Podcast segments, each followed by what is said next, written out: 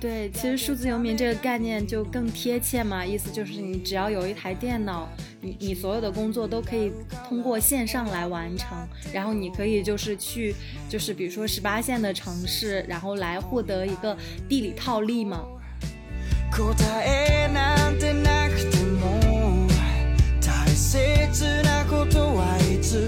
我创业了之后，就其实是更更看透就是打工的本质了。就坦白来说，企业和个人他们本身就是一种剥削和被剥削的一种关系，对吗？所以就是当我明白这些的时候，其实我是很难再回去城市打工了。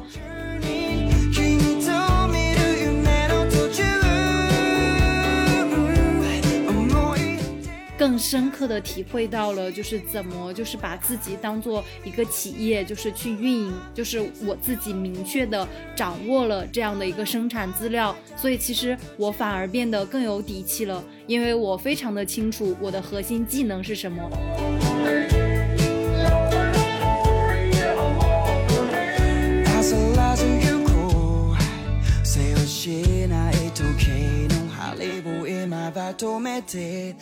各位不上不下的听友大家好，欢迎来到新一集的节目，我是主播小二。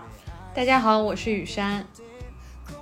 呃，这一集的节目呃其实挺特别的，因为我们邀请了一个呃我们的听友、嗯、其实最开始应该是听友，对，就是然后我就加了他的朋友圈，然后我就看到他的一些生活，他经常会在他的朋友圈里分享一些他的工作啊，他的生活，然后我就觉得他现在是最火热的那一群人对，就是他的他的生活都是在在大理啊晒太阳啊，然后今天又到哪一个地方去，然后但是他的工作也都是伴随着这样的一种状态进行的，所以我觉得他可能就是现在比较火的叫一类叫做数字游民的这样一一个人群。然后确实其实这个概念很火，但是我的身边以及可能在朋友圈可见的范围内，其实这种人还是蛮少的，我觉得他可能也需要很多的勇气和契机，所以这一集呢呃，我们也特别想要邀请他来跟大家一起分享一下他就是成为数字游民之后的一些经历和感受啊，我们欢迎这一集的特别嘉宾，嗯、我们欢迎夏夏。夏夏先跟大家打个招呼吧。Hello，、嗯、大家好，我是夏夏。对对，夏夏其实最开始是我们的听友啊，我们这里也欢迎就是其他的听友也能够来我们的节目里面做客，做客有各种有各种各样的趣事可以来跟大家去分享。对，所以我们其实这一集有点像一个访谈，就是因为我跟雨山我们现在还是有一些固定的工作的，所以我们其实也很好奇就是怎么样成为一个数字游民，很羡慕，然后成为了数对，成为了数字游民之后会是什么样子的。对，所以我们可能要先请夏夏来简单的跟大家介绍一下你这个成为数字游民的一个过程吧，就是你原来是做什么的，然后你为什么会去选择这样的一个呃状态和工作的经历。嗯，好呀好呀，行，那我现在就嗯跟大家先简单的介绍一下我自己，就是嗯大家可以叫我夏夏，然后前互联网打工人。现在呢就其实我身上算是有三个标签吧，然后第一个标签是数字游民，第二个标签呢是个人创业，做了一家全员线上办公的小红书 M C N 公司，然后第三个标签呢是我在大理经营了一家民宿。嗯，对，大概就是可以用这个通过这三个标签可以快速就知道我。哦，民宿这个事儿我还不知道呢，啊、是吧？对对对对，那那你就是在成为这个数字游民之前，你是做就是。你是互联网公司的嘛，对对 对, 对吧？然后你是怎么样从那个互联网公司，在一个什么样子的契机之下，你决定就是我今天就要离开这里了？其实呃，就其实这个故事还挺说来话长的，因为我工作时间还挺长的，我工作差不多有八九年吧。然后我之前一直是在互联网公司，就是做运营的。然后基本上各个岗位都做过，什么商家运营啊、活动运营啊、用户增长运营啊，这些事都做过。对，然后后来又去了一家创业公司，当时是负责呃整个市场部。对，就是一直是在互联网行业工作。嗯，然后呢就是呃我想想，然后就是就其实我觉得我之前就应该跟很多人一样吧，就是一个普普通通的打工人。但是就是我二一年那年，那年应该我是二十九岁吧，就我当时就经历了一些非常非常 drama 的事情。就我当时就是属于被分手，然后裸辞了，找了三个月我都没有找到工作。就你也大家也知道，就是嗯，就二十九岁就马上就要眼看就要到三十了，就这种大龄单身女青年，就各种年龄焦虑、职场焦虑，我觉得当时我真的整个人都处于一个非常人生的一个低谷。就其实我也没有特别清晰的一个人生职业规划，我当时属于其实嗯，坦白来说就完全不知道自己要做什么。但但那时候但那时候我是知道自己不要做什么，我当时觉得我就不想上班了。我我觉得我觉得我已经就是很厌倦就是这种嗯、呃、上班的状态，特别是我在就是呃就因为我在上一份工作当时就是在创业公司嘛，然后我觉得那时候我上班就整个人太丧了，就每天上班像上坟一样的心情，就就对就就是非常的丧，然后我就觉得我不想上班，然后我就裸辞了。但我裸辞了之后，我是觉得就是就就是我还是要做点事情的嘛，对吧？然后因为我一直是在做营销和策划的，对吧？然后当时我就想着，那我可以成为一个自由职业者，然后可以就是给大家做做这种呃接一些营销案啊、策划案啊等等，对吧？嗯，我当时就想着我以后可以做这个。嗯，但但是做之前呢，我就觉得，嗯，那要不然我，因为我之前一直都是在平台和互联网公司、互联网公司平台和甲方在工作嘛，我就想，那要不然我去那个乙方公司看看，这样的话就看看乙方公司都做什么，这样的话对我以后就想成为一个就是可以自己做营销的自由职业者会有点帮助。然后我也是机缘巧合就接到了一个上海的 offer。所以我当时就算是离开了，就我在杭州待了七年嘛，就离开了我待了七年的杭州，就就拎着包，拎着一个很小的小包，就一个人就去了上海。对，上去去上海之后，在那个乙方公司大概也就待了两三个月，然后我又裸辞了。裸辞的原因是因为我发现上海的乙方真的是太卷了，我在这家公司基本上没有在十二点之前结束过工作、嗯、然后我当时觉得晚上十二点对啊对啊晚上十二点哦妈呀，太离谱了。当然也是那早上什么时候开始上班、啊、呃九点半、啊、跟我一样，我也是九点半对啊、呃、嗯主主要是因为、嗯、当然也有原因是因为就是嗯我我也算是跨行嘛，因为一直是在甲方、嗯、然后现在跳去乙方，确实就是要学的东西还挺多的。然后另一方面也是因为那家公司也是真的太卷了、嗯所以我觉得 嗯, 嗯，这样的上班时间，就是我已经二十九岁了，我还是这样的上班时间和状态、嗯、我觉得我不太能接受，然后我觉得身体也不太吃得消嘛、嗯、像我们团队的嗯呃，像我们团队的小朋友，他们可能都是九六九七啊，就很年轻，就他们熬夜熬到两三点熬夜熬到两三点、嗯、第二天早上就是九点多来上班，就是精神特别好，但我是一整个大写的不行。嗯嗯，对。那你那你这个工作量就是骤增之后，就是比如说薪资方面，因为也到上海嘛，那有有有增加吗？有相应的增加吗？完全没有啊，因为我算是跨行，跨行是从基本上是从头开始做，啊、从零开始。嗯、对对、嗯，你们也知道，就是乙方公乙方公司的工薪资体系是。还挺恶心的，因为他们是底薪加提成的制度嘛。比如说像我之前在互联网公司，基本上我年包差不多有三十左右嘛，对吧？但是我去乙方公司的时候，就是按照乙方的就是工资体系，那我是一个就我的底薪只有七千，就七千底薪，然后再加上提成。就他说你的薪资就可以到三十到五十万，但其实呢就是。你们也懂的，就刚过去，就其实你是没什么业绩的。那时候我我基本上就是在赔钱上班，因为我当时住在上海，上海开销还挺高的。我租房成本一个月是五千，然后上上海的吃饭吃上海的吃饭你们也是知道的，所以我当时真的是赔钱在上班，然后又又在赔钱，然后又特别的累，然后当时我就觉得，哎呀，我来上海这个选择可能是做错了吧，我还是裸辞吧。对，我当时就就就可能干了两个多月，然后就裸辞了，交了两个月的学费。对对，交了两个月的学费。那有学到一些什么吗？对对，学到了特别多的东西。然后裸辞了之后，我就、oh. 我我就我就直接就创业了，然后我就做了一家公司，其实就是跟我的乙方公司基本上一模一样的一家公司。嗯，对，你一个人吗？对对对对对，我我当时一个人先注册了一个公司， oh. 然后我自己的目标就是做一家就是像我之前待的那个乙方公司一样的公司嘛。那你这个时候就是你注册这个公司的时候，你已经就离开上海了吗？还是继续在上海？没有，那时候我还在上海、哦、对，因为因为我刚过去上海没多久、嗯、租了房子什么都已经折腾好了嘛、哦、对，杭州是、嗯、那时候房子都退了，就我我回杭州也是没有地方可住的。嗯，对。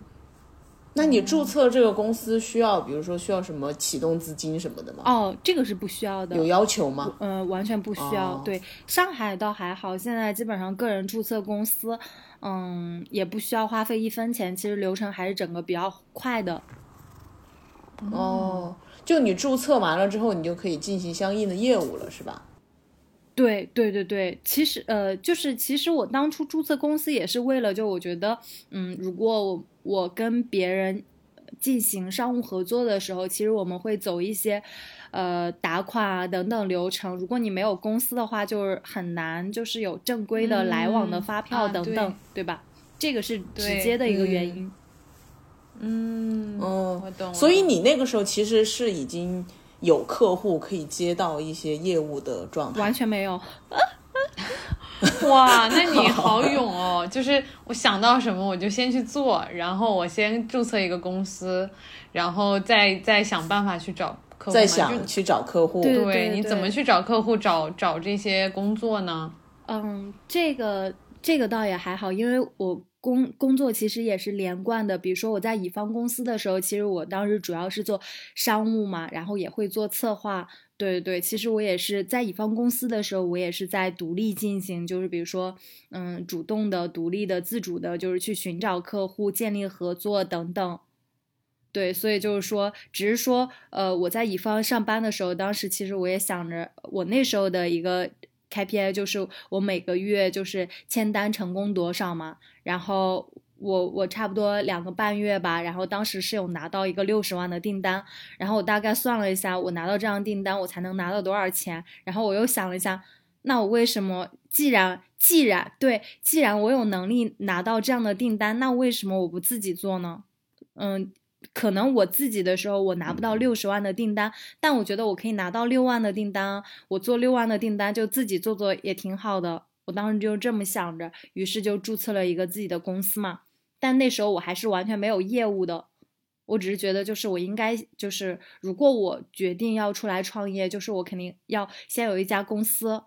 对，那那我理解，其实你的那一个乙方公司以及你现在的自己的这个公司，其实是去帮很多小红书的博主做运营吗？还是什么？对对对，其实我现在的公司就主要服务一些新消费品牌嘛，或者是一些就是小 B， 然后帮他们在小红书上就是做全案，就是说呃帮他们在小红书上就是做流量、做获客等等。哦哦，其实就是比如说今天有一个品牌他想要在小红书上有一个自己的号，开一个账号。嗯，对，其实其实除了除了开账号之外，就因为呃在小红书上开账号并不是品牌方就是在小红书上的就是主要的就是一个营销方式，而是说就举个例子，举个很简单的例子，就是你比如说刷小红书，你在小红书上看到的那些呃，可能你看到的百分之呃五十以上的就那些美妆的教程什么的，种草的那个，其实全部都是甲方公司在投的。嗯嗯嗯，都是恰饭的。嗯、我懂，我懂，对对对，我懂我懂。明白了，明白了。对，我可以说一个，就是比如说某雅、嗯、雅某，嗯、好，对、嗯、雅某，雅某，嗯 嗯, 嗯，他们可能一年在小红书上投放的呃广告费用大概都有一点多亿，就是单小红书这一个渠道。 是, 是的，哇，嗯嗯，那那等于其实他就是你的客户大爸爸。对对对对对对，就我们就是服务这这种这类或者是大大小小这样的公司。但这样的客户我理解已经是非常大的客户了。对对，我现在还服务不上他们、嗯嗯、对，所以对，因为你刚刚说一些新品牌或者新消费品牌嘛，对，那可能就是一些新的，比如说呃国产的那个美妆啊、护肤品啊，或者是衣服啊、服饰这这种。是的是的，我理解是这样。对对、嗯、然后你就是因为开了这家公司之后就搬到了大理是吗？对啊，大理弗尼亚。对，大大理弗尼亚大理弗尼亚是大概就是你你创立这个公司多久之后你你你去的大理呢？还是说你已经在，或者说我我想先问一下，就是你你这个注册公司之后多久接到了你的第一单？嗯呃，就这两个问题都想你，你都想请你回答一下。OK OK， 呃，我的公司是二零二二年三月一号注册的，然后注册了公司之后呢，三月十八号上海疫情，我就开始被关在家里了。嗯嗯，对，就是去年这个时候，对对对对对，就去年这个时候，然后然后接下来可能我就属于一种在线上，就是各种，嗯，各种就是去寻找我的客户的一个状态，因为那时候反正关在家嘛，嗯、也没有什么事情，什么事情都没有，就每天就在各种社群或者是跟朋友各种聊天，就跟他们说我在做什么，就只能通过这种形式，就是来、嗯、就是对外传递这个信息。然后大概是三月底吧、嗯、我当时就跟就就认识了我的甲方爸爸，然后就一直在跟他聊，我现在记不清了、嗯、大概可能在四月初的时候我就拿到订单了。哇哦，对，那还是很快的其实。对对对，其实也是比较幸运的一个状态，就就刚准备创业可能一个月吧，然后我就拿到了我的订单。他是你的旧，就是以前的客户，还是说你新去开拓的？完全新开拓的。然后就是解封之后你就搬到大理了？嗯，那倒也没有，就是解封之后我就解上海上海疫情解封之后，我就我觉得我对上海已经没爱了，就在上海的这个疫情里就对我伤害太大了，我就赶紧先逃回了杭州、嗯、因为毕竟在杭州比较熟悉嘛，所以我就逃回了杭州一段时间、嗯、然后在杭州又大概待了，我想一下，我大概是五月底逃到杭州的，又到杭州待了四五个月吧，就到十月份。然后十月份的时候，正好那时候因为我是处女座嘛，就我在十月份过了我的三十岁生日。然后、嗯、然后到那个时候其实我已经创业大半年了嘛，就整个公司的业务也算是比较稳定在运营了。然后这时候我就觉得，哎呀，我都三十岁了，就是我觉得呃，我觉得我应该要去过我自己想要的生活了吧。于是那时候我就直接把杭州的房子退了，然后我就正式准备要去做数字游民了。对、嗯、然后然后我去的第一个地方，我我十月呃就十一过后，然后我就去了那个安吉的 D N A， 它是一个数字游民公社。对，在那个地方就有很多数字游民，然后我就先去了那个地方，在那个地方也待了呃将近两个月吧。然后十一月底的时候我就去了大理，然后在大理又待了一百多天，包括我过年也是在大理过的年。对，我看见你朋友圈了、嗯、是的，好多人。是的是的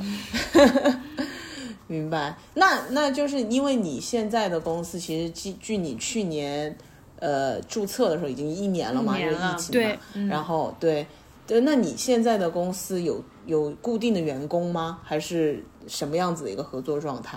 哦，对，是有稳定的几个员工，然后再加上一些稳定的兼职。嗯，哎，那你们是有办公的，就是虽然你们是数字游民嘛，但是你你刚说有稳定的员工，那大家是会聚在一起办公吗？嗯、有有一个线下的办公点吗？不会的，不会的，是这样的，就是因为、哦、因为我创业嘛，就是呃，我创我刚开始创业不就是那个上海疫情嘛，我就在被关在家里，然后那时候我招人呢也没有办法，所以我就是基本上我就是呃招人的时候没有做任何地域的一个限制，因为毕竟招人也比较难嘛、oh. 所以我就没有做任何地域的一个限制，就是当时我们的小伙伴就是有 base 在北京的、深圳的、广州的，哪里都有，然后就是在整个疫情期间两个多两个多月，然后我们就在线上磨合嘛，磨合的过程中就我发现就是其实大家这种就是嗯线上办公的状态其实还挺好的，且我觉得效率也是挺高的、嗯、然后我觉得这种方式、嗯、我自己觉得挺 OK 的，然后毕竟我当初创业的初衷也是我不想上班，我觉得就很就是我们的这种状态就完全就是符合我的心意吧，对，所以后面的话我们也都是一直在招，就是不限不限地点，就大家都可以嗯在家办公的这个状态。其实我也是就是嗯已经在实践和做这种呃，线上办公数字游民的方式之后，其实我才知道数字游民这个词儿。然后我看到这个词儿的时候，我就觉得哇，原来我就是数字游民啊，就是这种状态。嗯嗯，其实就是怎么说，以前叫自由职业者，但是可能以前自由职业者他有很多他的那种业务，可能是一些比如实体的业务，对吧？对对但但我们这个数字游民更 对, 对就是利用网络，对、嗯、其实数字游民这个概念就更贴切嘛，意思就是你只要有一台电脑、嗯、你你所有的工作都可以通过线上来完成，然后你可以就是去、嗯、就是比如说十八线的城市，然后来获得一个地理套利嘛、哦对，因为你拿的是一线的收入、啊、然后在十八线生活，就直接是一个地理套利。你现在经过一年，你的公司你的月收入可以达到你之前在互联网的工收入吗？还是更高？嗯，更高一点。哇，那这条、哦、这个选择还是现在会觉得蛮正确的吗？我觉得真的太正确了天哪，我觉得这期节目要要成为一个吸引引诱大家去呵呵辞职当数字游民的一个节目。那我还想问一下，就是在你就是成为你自己建立公司，然后成为数字游民的过程中，你有觉得就什么东西是最困难的，或者是让你觉得特别焦虑的一段时间或一个事情有吗？嗯嗯，我想一想。特别焦虑的，完了是没有啊，这个是就是开心可能还是有的吧，可能还是有的。我觉得可能就是嗯就比如说创业上的困难其实还挺多的，但是这个我觉得跟我是不是数字游民没有太大的关系，就是就是创业的就是难度嘛，就创业的困难，就这个是其实是一直在陪伴我的。嗯、对对，也是我就是一直都在反反复复的面临的嘛，因为创业这件事本身就是一件非常非常痛苦的一件事情，但是因为我叠加了就是数字游民再加创业，所以我觉得其实成为数字游民反而是对我创业就是有了很大的帮助，因为嗯，因为就是成为数字游民之后，就是去了更多的地方，见识到更多的人，可能我对创业的成功，包括我自己的公司应该到底以后会成为什么样子，或者是会走向哪里，会有了一些就是更新的新的想法和思考吧。就可能不会像之前那样、嗯、比如说我之前在杭州的时候，我在上海的时候我创业，其实我就很明确的，我就给自己定一个 K P I， 我觉得我每个月的营收要做到多少，比如说我 Q 一 Q 二 我公司的营收多少，我的利润是多少，我要做到具体的数字，就我很明确，就就为了这个数字就一直在疯狂卷自己。但比如说我我成为数字游民之后，我换环境之后，我可能会觉得哎呀就是嗯就我可能我可能就是不会那么的就是嗯、呃、疯狂的追求这些数字，我而是我我可能是会追求，比如说我目前的公司的一个形式，包括它的业务模式，可能会不会是呃就是能更长期主义啊，能更帮助更多的人啊，包括我自己的一个工作和生活的状态，就我有我有没有做到就是工作和生活的平衡等等，就是可能会更多维度的就是去衡量 嗯, 嗯工作、我自己的状态等等这样。那那么问题就来了，就我现在很想知道、嗯、我就从刚才你的描述中我听到，就是你可能每天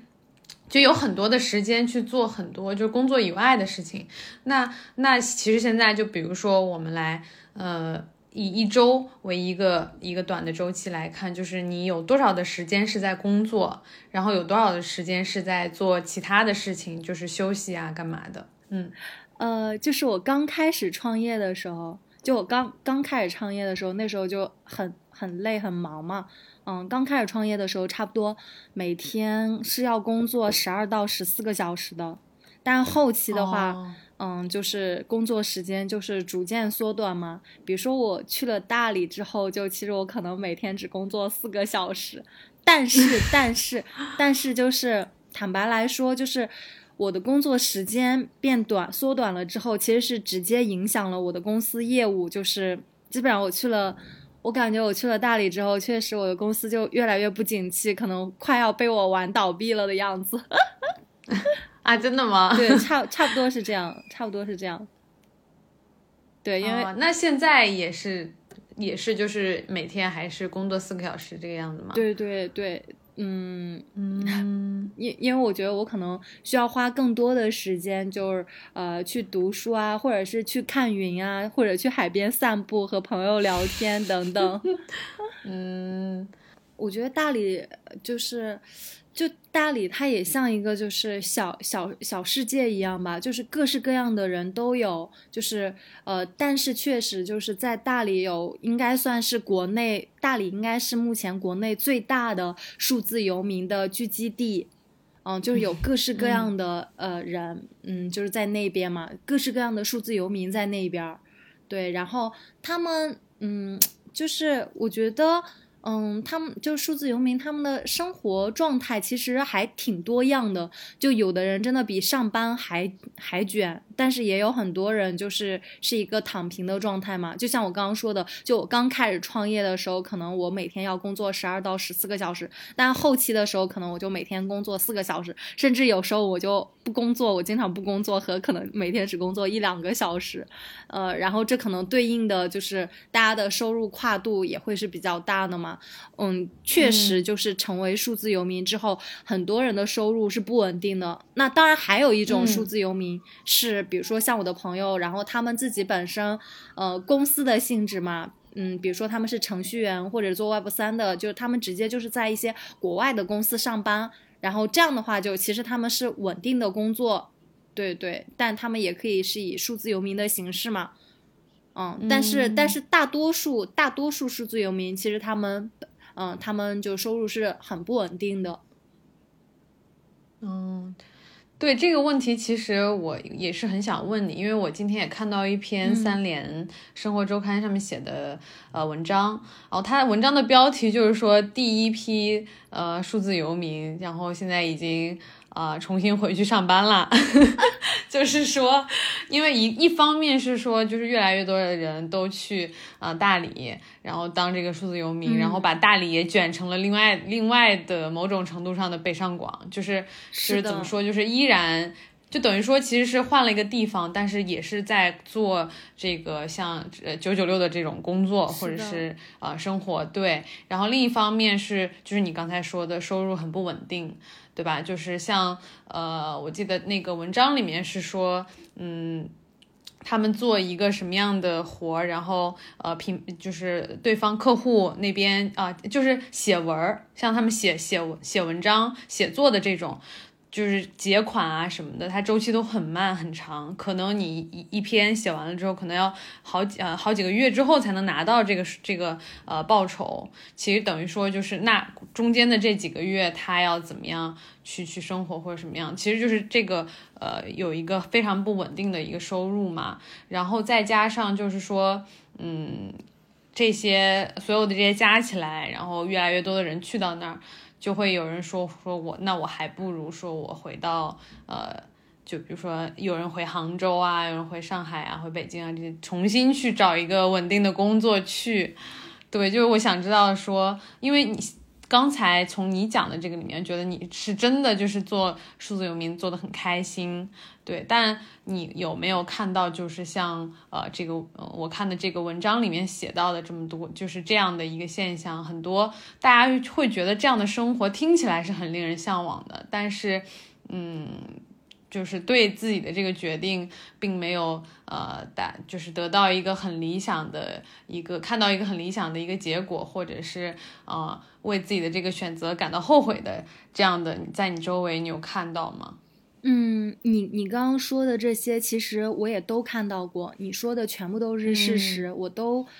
看到过、嗯、然后反正就是也有很多人就是这种的状态嘛。嗯嗯嗯，对于这个问题怎么说呢，就是其实数字游民它它是代表一种就是生活的方式吧，就其实它它是一种生活方式，那在这个生活方式之下就是有各式各样的人，但是我在想就是嗯因为我确实有很多朋友就是比如说他们觉得数字游民就是很好啊，然后去当了之后发现自己收入不稳定，然后完了之后又回去上班了，其实这种我见的还挺多的，但是我在我想说的就是说为什么我会觉得数字游民嗯我觉得数字游民是一个很好的选择，是因为呃就是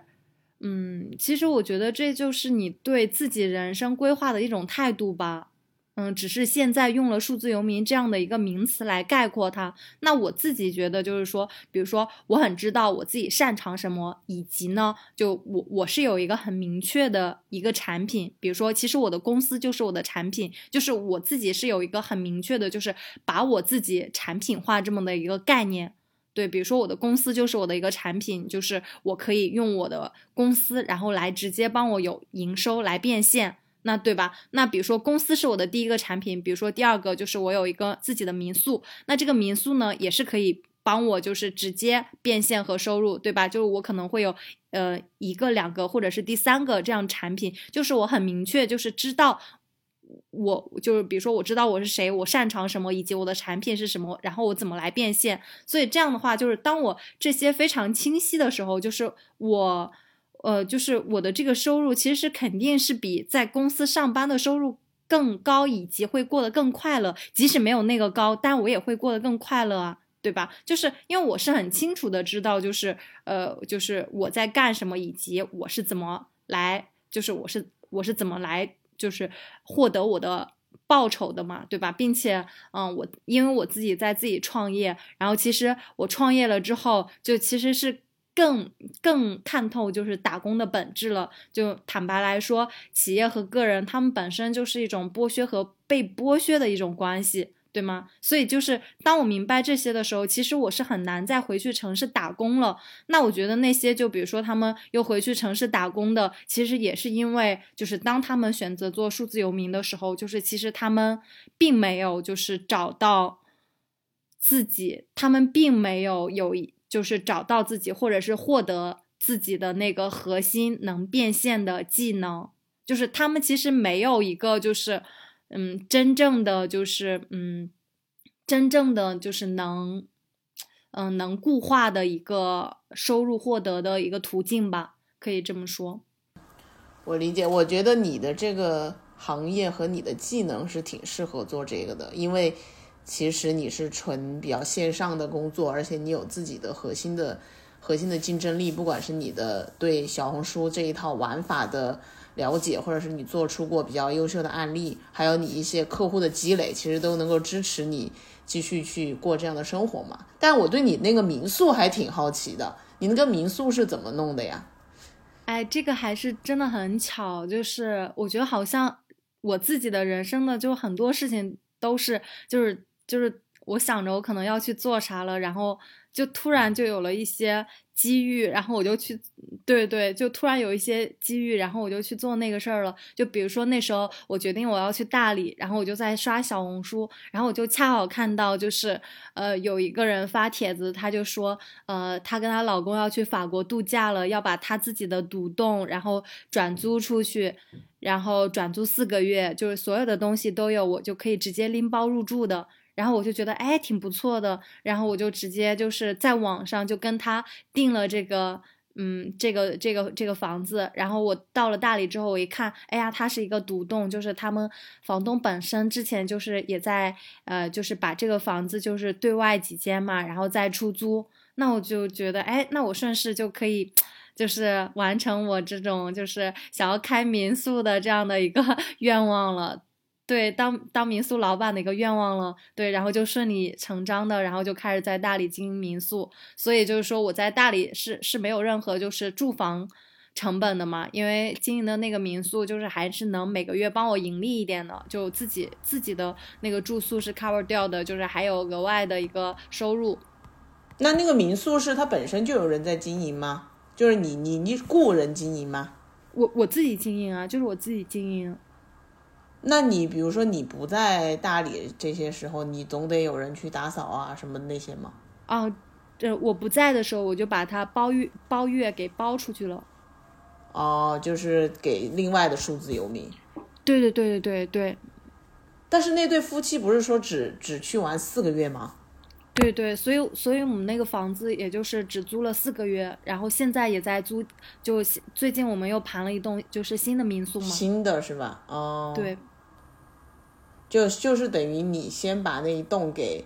呃租下来，然后你自己再去做一些装饰或者是一些别的东西，再把它去租给去那玩的人，或者是另外的数字游民这样的一个模式。对对对对，差不多就是就是就是这种经营自己的一个小民宿嘛。哦，哎，那就是说到这个民宿，我有点好奇，嗯、因为你你可能一开始其实你你就是相当于我理解，它不是说因为现在的民宿它的规模有大有小嘛，嗯、那大的可能它就已经接近于像那种酒店式的民宿，嗯、那小的就可能像 Airbnb 这种。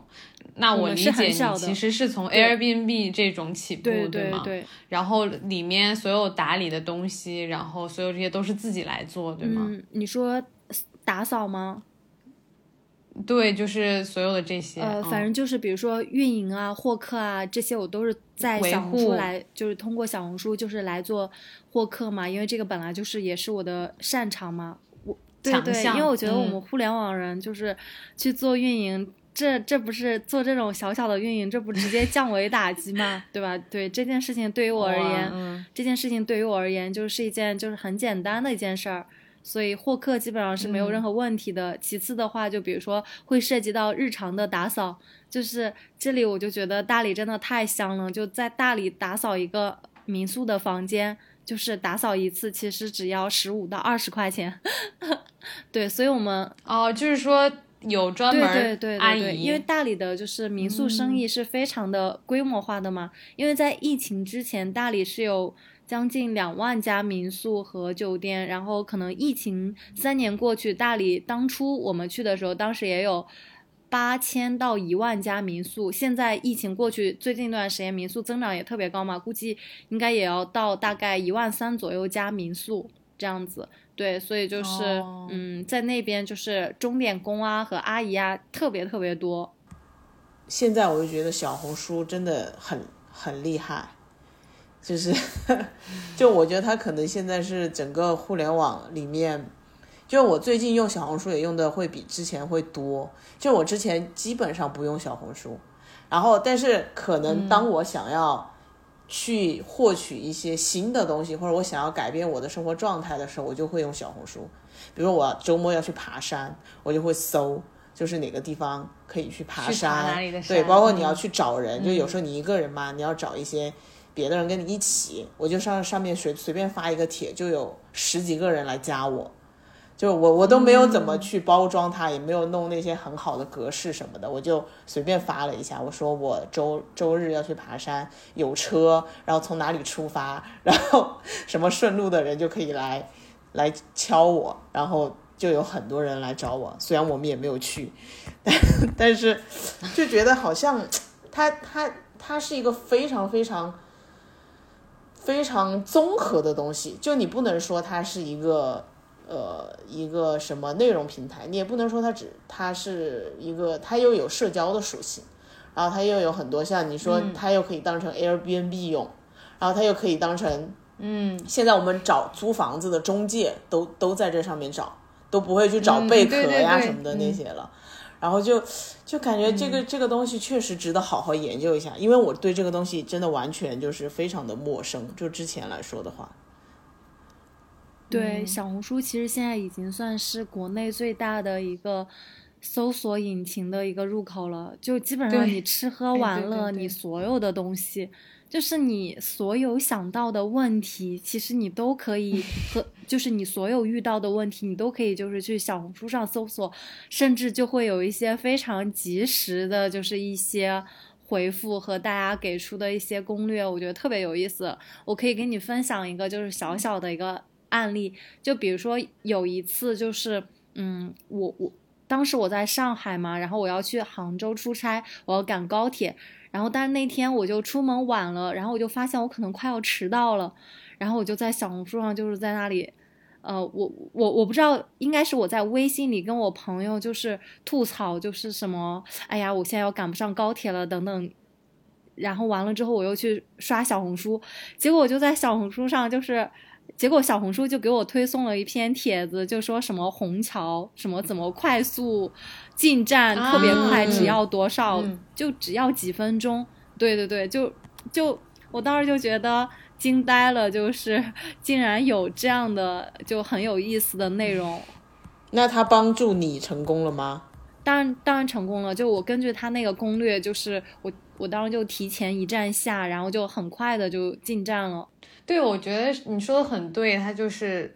就是最好用的一个搜索引擎，因为现在有什么东西不会去搜百度，对对对，会去搜它。但是我觉得也也是处于它现在还相对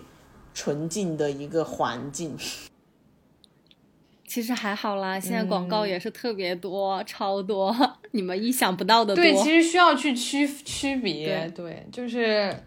但有的时候吧，就即便它是广告，那可能它那个东西还可以，呵呵，你就被被种草了也就算了。对，反正也是需要去辨别一下。所以它其实对周围的人来说，像我周围的，只要是比如说就是不管是主动还是被迫吧，就进入灵活就业行列的话，第一时间想到的都是要去小红书上做一些，比如说做分享自己的，做一个号啊、嗯、或者是做一些内容，对对对，看有没有机会能够得到一些变现的可能。对，对于普通人来说，就是其实它是一个就是嗯入门门槛最低的一个呃平台嘛，并且它因为它就是图文和视频都可以，对，它给到图文的流量也是非常高的。然后第二个就是说嗯它的变现门槛也是非常低的，因为比如说因为我自己是做就是这种投放公司的嘛，对吧，就比如说我们品牌要做投放、嗯、其实呃在某些类达人里面，就是可能我们五百粉甚至呃一千粉甚至五百粉就可以就是做投放了嘛，也就等于你只要有几百粉丝、哦嗯、其实你就可以接到一些商单了嘛。那我我还有一个比较好奇的点，就是裸辞这件事情，就是因为其实最近也挺火的，可能就是在主动和被动以及大环境在下行的时候，这个事情不是那么的promising 的时候，这个事情会被大家来讨论。所以我我比较好奇的一个点就是你在裸辞的时候，除了说就是当时可能就是状态比较难受，然后没有办法再坚持工作、嗯、你会去考虑到一些别的事情，比如说你现在有多少的存款，然后你大概会给多长的时间去做一个 gap 的时间，你有这样子的一些考虑吗？嗯，因为因为嗯，肯有肯定是有的，因为比如说，其实因为我工作工作很多年嘛，就我工作已经八年了，就是其实我是有一定的就是存款的，但是我觉得我的存款肯定比大家少吧，因为因为我我一直都属于那种比较月光的一个状态，对，其实我我也没有太多的钱，然后当时我就。就是说我我当时就想着 OK 那我给自己一年的时间吧，就是这一年我怎么折腾都可以，那如果这一年我没有折腾出来什么东西，那我就是明年再再继续打工呗，当时就是这么想着的。嗯，对，嗯嗯，所以其实你的存款是能够够你就是这一年什么都不干，但是也是可以过得很舒服的那种状态。是的，是的，就够了。是的，是的，对对对，嗯，明白。然后因为其实我最近也在想这个事情，所以、嗯、你一直都在想，你不是最近在想？没有，我我我去年上班的时候我还是没想的，但是我这两天是嗯有在想、嗯、但是我去年本身我从上海离职的时候是有想的嘛、嗯、但是因为有一些意外的事情发生、嗯、所以就没有办法，当时就还是继续找了工作啊，但是但是现在就会觉得、嗯呃，有一种有一种感觉，就是我今天也是我跟夏夏的感受很像的是，我觉得天气这个因素太重要了，就是就是成都的天气比上海还差，就是差到真的它到没有几天出太阳的，所以你看见成都只要一出太阳了，所有的公园里面都是人挤人，然后。然后就今天天气特别好，然后我就坐在那个办公室里面看着外面，我就觉得我自己在坐牢，然后就是那种感受特别强烈，因为其实你坐在那儿也就只是坐在那儿，就是你也没有投入特别多，比如说我特别热爱这份事业，或者是我对这个事业特别有挑战，也没有那种感受，可能我就是做一天然后拿一天的工资的这样一个状态，然后我就会觉得特别特别的特别特别的有一种浪费人生的感觉，所以所以夏夏当时说的时候的那个那个感受我特别现在特别强烈，嗯，然后我我我跟你我可能还比你大一点，所以我其实工作我但是我读了研究生嘛，所以我工作也是差不多七八年， 嗯, 嗯，然后就会去想在这样的一个节点上确实也需要去做一些做一些改变，嗯，但是我没有想想好到底要做什么事情啊，就是你就你就算辞了职之后你要做什么事情，但是我的那个想法跟你是一样的，就是我如果这一年没有搞出个什么东西，那我就再去打工。对，嗯，其实坦白来说、嗯、我觉得就是嗯，我记得之前是谁说过啊，他说呃，上班就是吃屎，然后自己创业就是吃自己的屎，其实都是吃屎啦，其实都是一样啦。啊、呃，但是你自己的屎还是就更好接受一点吧，是不是？对对对，是只是那么稍微好接受一点。其实其实坦白来说，就是在现在这样的大环境下，其实我是完全不鼓励就是大家辞职或者创业的，真的就是创业的这个压力，且我自己是个人创业嘛，就是哎就是就是基本上你个人创业反正就是里面的就是坑其实还是蛮多的，嗯，只是说嗯就我不不鼓励创业，但其实我还蛮鼓励大家就是尝试一下，就是把自己把自己当做一个企业去运着，就是有这样的一个运营运营自己的一摊事的这样的一个思路。对对对，因为因为其实就是我觉得只有每个人他自己就是去掌握这个生产资料的时候，就是你其实才是会理解就是我们作为一个劳动力到底是如何被定价的。对，然后就是就是你、嗯、你会清楚就是这些都是为什么会是这样。对，并且我觉得就是哎就是比如说现在嗯、呃、不知道你们最近有没有关注那个 ChatGPT， 然后就是呃 ChatGPT 哎什么哎我现在已经说不好了啊是什么来着，嗯对，就是 ChatGPT、哦呃、ChatGPT、嗯、然后就是嗯，我的那些程序员朋友他们现在都可焦虑了，就觉得哎呀这个东西可能就是要把他们给替代了、嗯、就是可能公司都要呃，接下来也会面临着就是非常大规模的一个裁员嘛，就大家可能包括我觉得你们现在在上班的小伙伴，其实大家就是对未来还是非常的迷茫和困惑的。但是我也是因为就是自己走上了就是创业，然后就是我更深刻的体会到了就是怎么就是把自己当做一个企业就是去运营，就是我自己明确的掌握了这样的一个生产资料，所以其实我反而变得更有底气了，因为我非常的清楚我的核心技能是什么，就是有哪些东西能够让我自己变得更有竞争力，然后可以让我赚到更多的钱，就是我很清楚就是我我把我自己的定价权掌握在了自己的手里。对，所以我会变得更有底气了、嗯、那我是觉得比如说上班的大家、嗯、就是你们在上班的同时可能也在业余的时间就是搞一些自己的副业，就是真正的就是去体会就是把自己当做一个企业去运营这件事儿。嗯、呃，当你们有了一定的成果的时候，你们到时候就不管是选择跟别人合伙创业还是自己创业还是干嘛的，我觉得也会有更大的一个底气吧。其实我真的觉得就是大家的焦虑来源于就是比如说你看到别人怎样怎样，然后你再看看自己怎样怎样，完了之后你每天就想啊想啊，但是你从来都没有行动过。我觉得这个可能就是，对对对嗯，就是大家大家最大的一个差距了吧？我觉得行动是真的是太重要了。嗯，我我觉得你刚刚说的这一点，我我觉得说的很对，因为我从你刚刚的讲述里面，我听我觉得你自己是一个就是很有执行力的人。就就是包括注册公司，包括说虽然短短的只是租几个月的民宿，然后当你发现它是一个可以去出租这样的形式的时候，你马上也会去把它就是继续去做这样一件事情。 对, 对，所以就是需要很强的就是有想法了之后还是需要就是马上去做。可能大家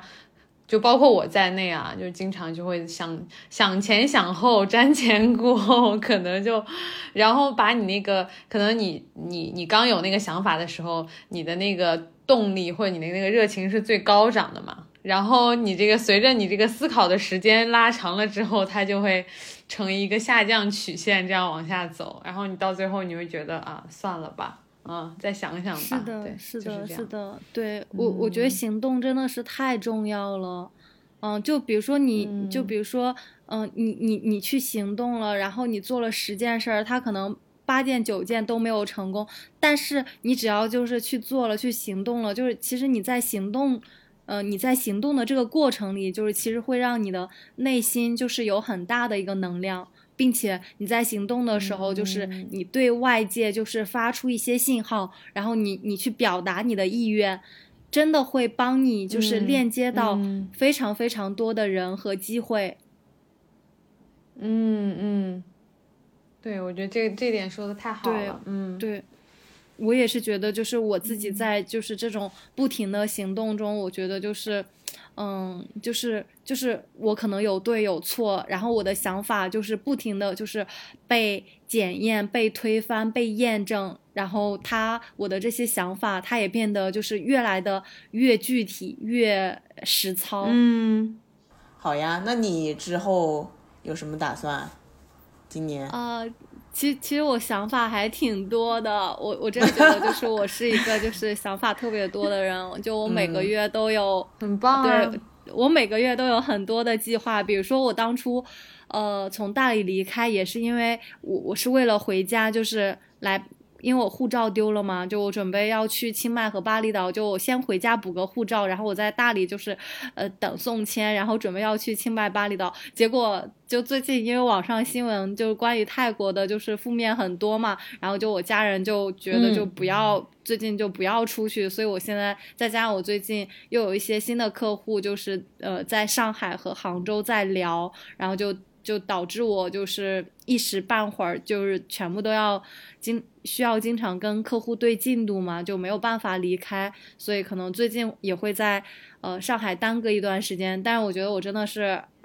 也很就是也很想回大理嘛，但是大理其实最近也是物价被哄抬的特别的高，现在真的是我前一阵子跟听我朋友说，他说他看了一个新闻，就说什么最近什么十万十万游民就是涌向大理然后我现在也很头疼，就是我要不要回大理还是怎么怎么样。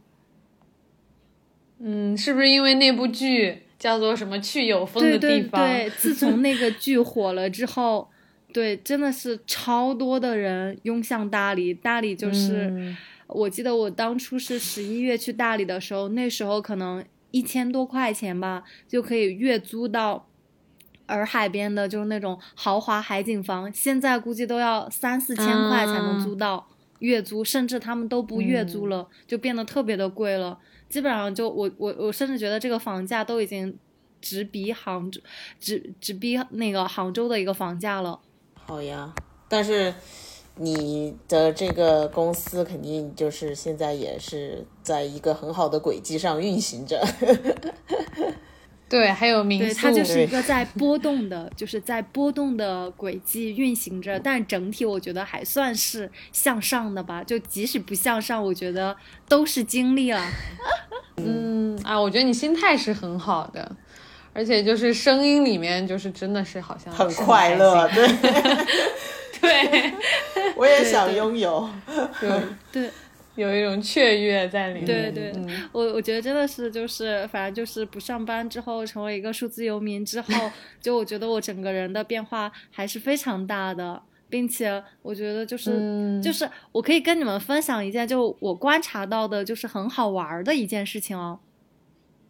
就是、嗯、就其实因为我之前不是在杭州嘛，然后我就发现其实我身边的很多情侣、嗯、其实他们都挺焦虑的，包括我自己的老板，然后我老板她老公也是一个高 P 嘛，就其实很有钱了，然后但是他们加班也很多，压力也很大，就我觉得就是其实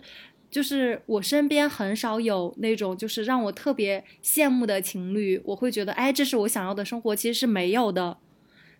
但是呢、嗯、我成了数字游民之后，不管是我在路上还是我在大理也认识了很多的 couple， 呃，认识了很多的 C P， 但他们状态都很好，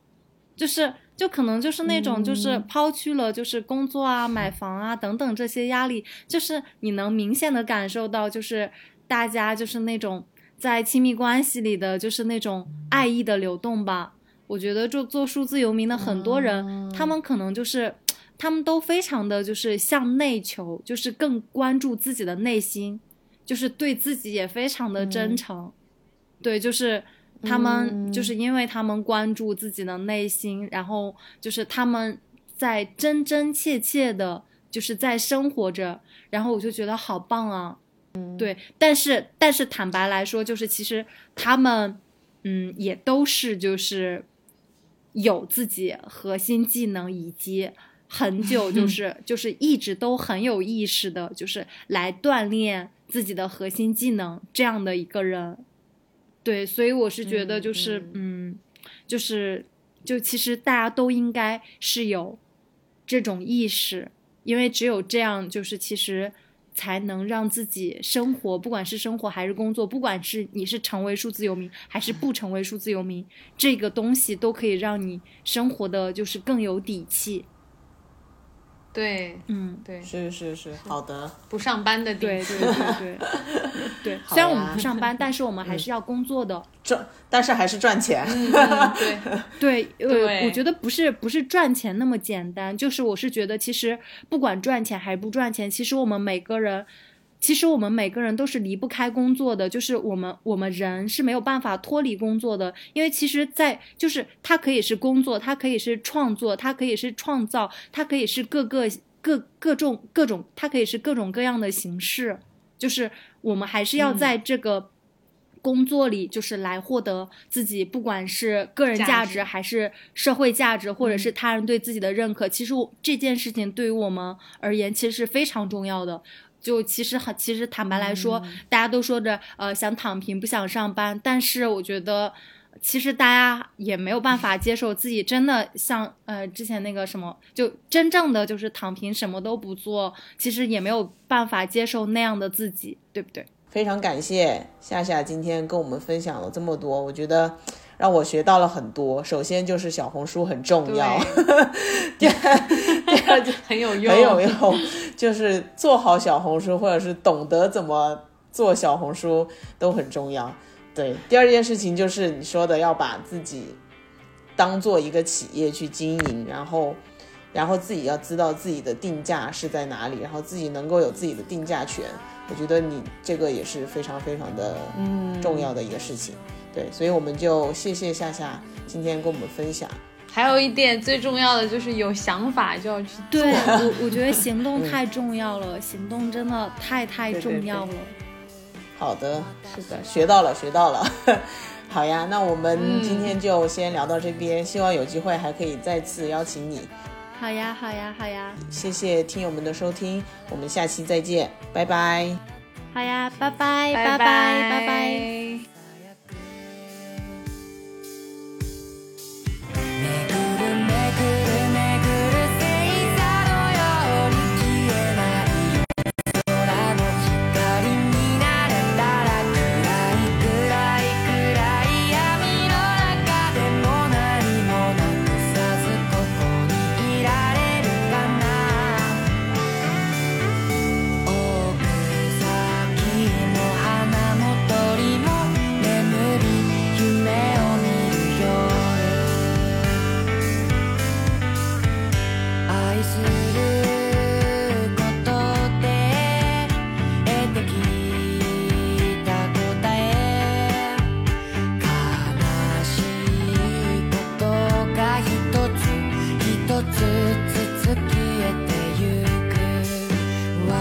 吧。